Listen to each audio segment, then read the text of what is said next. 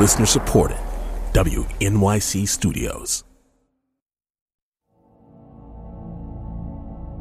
This is On House of Cards, a recap show from On the Media. I'm Brooke Gladstone. I have a certain skill set, Miss Dunbar. For me, turning over a new leaf is using my skills for the right reasons. I've pulled in old White House hands, hacks, and policy wonks, and even the show's creator and cast to assess, giggle, and yes, occasionally sneer at one of our guiltiest pleasures. Eyes? Perfect. It's always nice to have a man's opinion. On House of Cards, not your average recap show.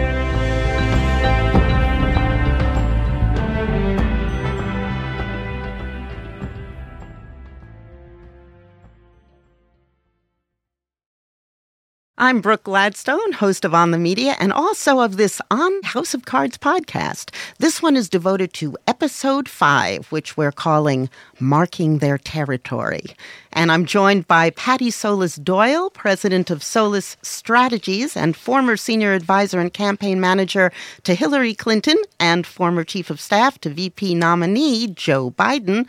Patti, welcome. Thank you so much for having me. We're also joined by Fred Kaplan, war stories columnist for Slate, author of The Insurgents and Wizards of Armageddon, former Moscow bureau chief for the Boston Globe, and as it happens, my husband. Hello, sweetie. Hello. so, in this episode, we get some more information on what Frank's America Works project is really about, what this whole Jordan Valley subplot is doing, and also a pretty impressive power pee.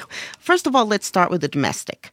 Frank's in the Oval Office being read Title I of the Stafford Act on the definition of emergency. Emergency means any occasion or instance for which, in the determination of the president, determined by the president, any instance? As long as we can make the argument that this saves lives and protects health and safety. Frank wants to fund his America Works program initially with FEMA money because he can't get anything from Congress.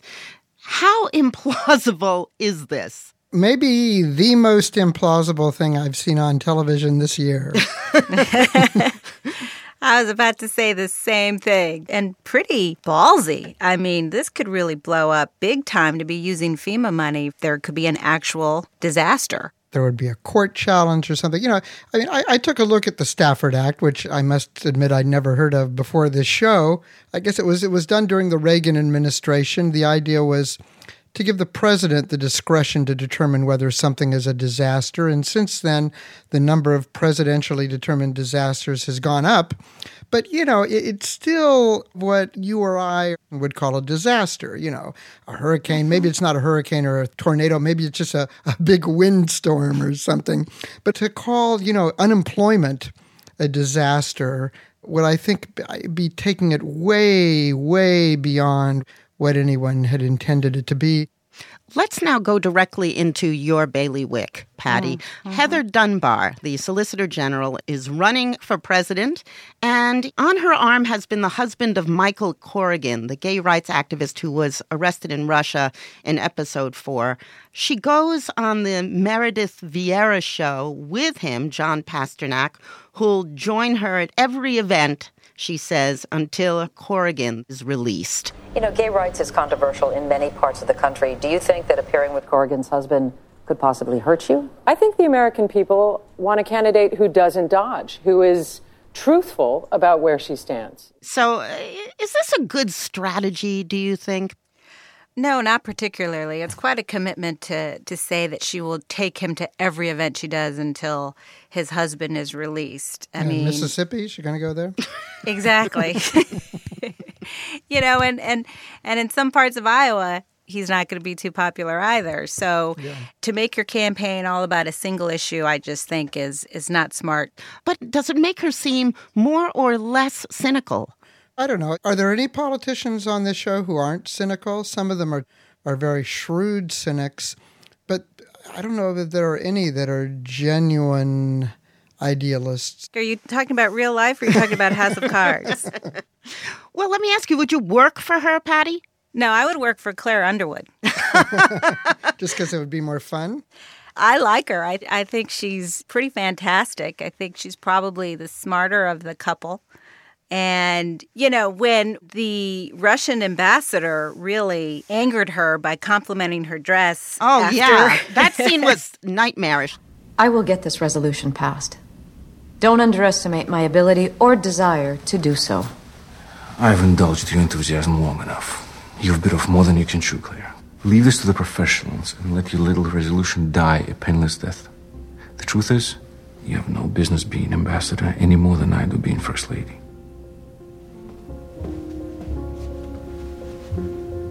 That's a very nice dress, by the way. Oh, snap. That's bad. I love that Quite scene. honestly, I think the Russian has a point. But what does she do? She goes back home. She splits her cigarette with her husband, the president, tells him, Yes, I still love you. And oh, by the way, I'm going to need an executive order for you to order UN troops. And she goes back to the Russian ambassador, makes him watch her while she pees With the door open. with the door open. Lyndon Johnson did this all the time. Yeah. I mean, it was fantastic. She basically said, Screw you. What is that Johnson story exactly, Fred? Well, he would be going over some point with with an aide, like Bill Moyers, I think was one of them. Go into the bathroom and have him follow, and then be um, sitting there while while the guy was briefing him, and doing a lot more than just peeing, by the way. and it was just to show who was in charge. It was a, just a rank act of humiliation, and this happened a few times. He knew exactly what he was doing, and my guess is that whoever wrote this heard about or read about these stories with Johnson, and, and probably Claire did too, and that's who she was emulating. It was the ultimate power play, like who's on top now, sucker. Yeah. Yeah, I mean, and it's even more extreme because, you know, at least men, when they go into a bathroom, they at least watch each other pee standing up. We women, don't watch each other, do Well, all right, but you're next to each other. You're, you're, whereas women, they have stalls, they have doors for her to leave it open. Vulture has been doing recaps of these, and it asked the question what is with the Underwood power peeing? In the first episode, he pees on his father's grave. Now she's peeing in the toilet, but kind of metaphorically on Alexei. I mean, what's going on here? right. But I just I thought that was just such a great scene, which is why I would definitely work for Claire Underwood. and and you have to love the staff person too, who was outside the restroom. Oh no, please, just that would have been in. you, by the way. you know. It would have been. Okay, so now we're going to jump back again. The Underwood administration's grand plan is to make his erstwhile congressional ally, Jackie, run against Heather Dunbar to siphon off votes from her. Now, this is a very complex plan. Jackie is supposed to see the light about America Works and then join Frank as the VP nominee and all of that. I was speaking to a friend who worked in the Clinton White House, and he said that the longer he spent there, the less he could believe in conspiracies because there's just not enough focus and not enough consistency in the staff to carry out a complicated conspiracy. I mean, this fake Jackie campaign, could any president pull that off? Well, look, there are plenty of people who run for president, not so much because they think they're going to win, but because they're sort of auditioning for the number two slot. They usually do that on their own, though. They're not. They're not put up to it. Exactly. I've never heard of anything, nor have I ever been a part of a blatant conspiracy like this. A conspiracy like this is really very, very difficult to pull off, particularly in this day and age where anybody with a cell phone is a reporter and can catch meetings, can catch emails now and phone calls. Well, speaking of reporters, we have a new face. This is Kate Baldwin, who's digging around the story on FEMA. She goes to talk to the FEMA director, Arnold Silva, and she goes all deep throat on it, or he does anyway. People's lives are in the balance, and he doesn't care. Our projections for the next 12 months. We're in a La Nina phase, which means falling temperatures in the Pacific. We expect at least two major landfalls this season. Homes destroyed, billions in damage, tens of thousands without power. And that's just hurricanes. If we get a major earthquake or flood or forest fire, it's all in there. I don't know. You know, I have meetings like this, I'd say once every two weeks with sources.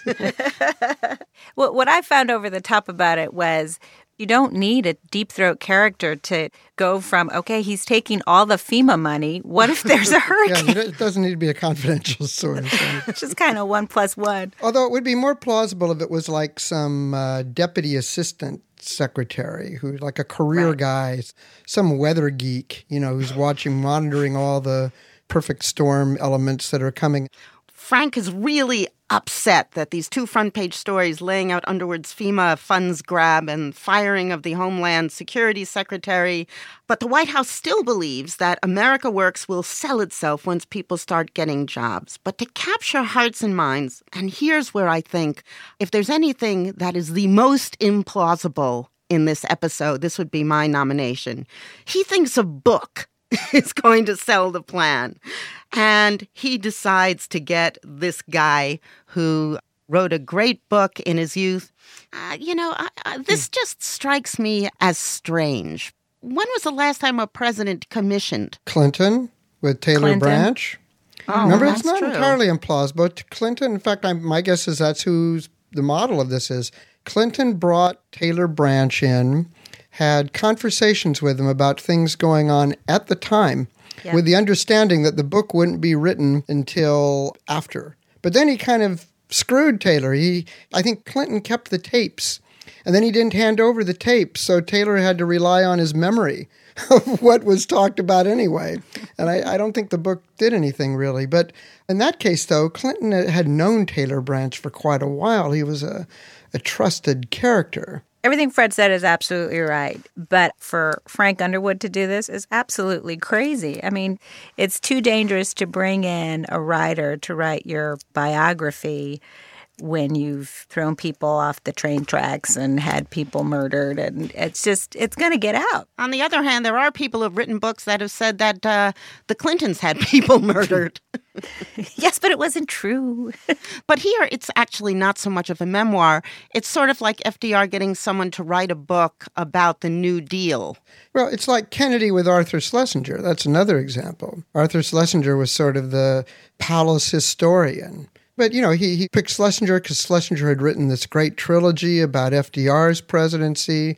And he actually brought Schlesinger on as, as an advisor. I mean, he didn't really listen to anything that Schlesinger said, but Schlesinger was preparing to write a biography while he was alive. And then after Kennedy died, wrote this book, A Thousand Days, which you know, it's nicely written and everything. But, you know, in retrospect, we know that he just basically wrote whatever Kennedy wanted him to write. Uh, mm-hmm. Uh, much of the book is complete, you know, fantasy. This guy is is trying to claim his independence, at least. You know, it's dangerous to hire a novelist to do this. Right, and Underwood's choice his of him was not based even on his novel. It was based on some write up he did for a video game, which was crazy. I think that's pretty good, really.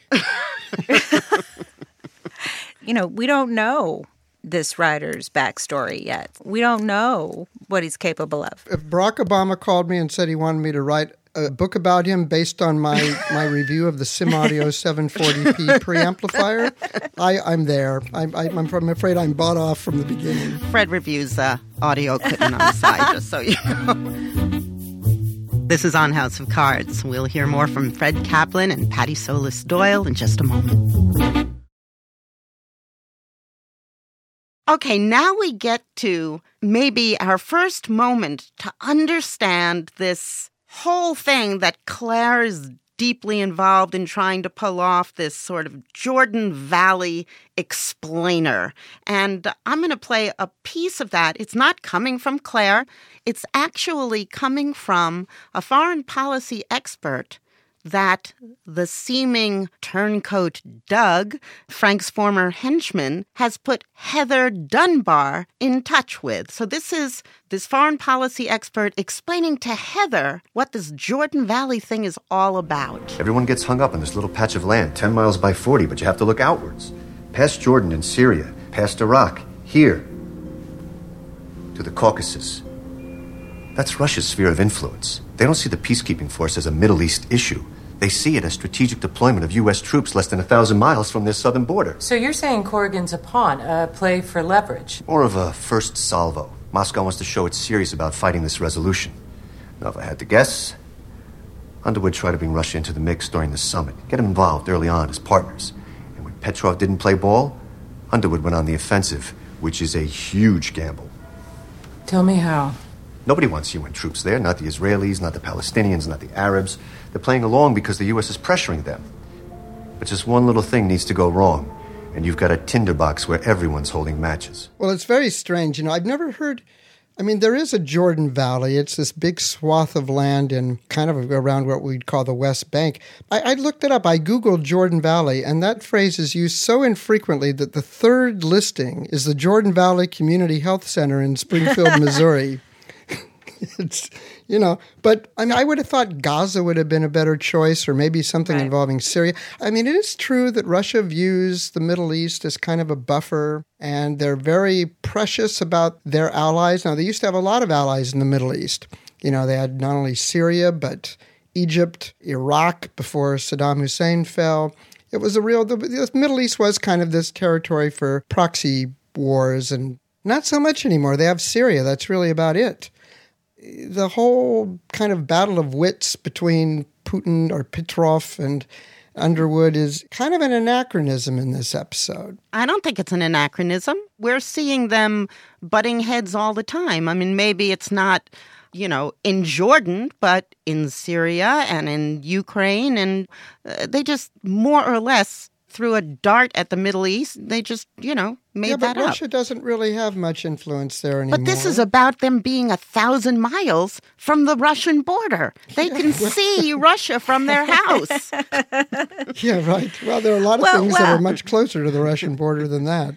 It's a little weird. For me, this story wasn't so much about the specifics of the Middle East and Russia, but much more about Claire Underwood. And this is a high risk proposition for the Underwood administration. And if it fails, it's going to be Claire Underwood's fault, the First Lady's fault, who is a fantastic first lady, well educated, smart, but really has no foreign policy experience. And how could the commander in chief put his own wife in this position? Which, you know, harkens back to, again, the Clinton administration when President Clinton put Hillary Clinton in charge of healthcare reform.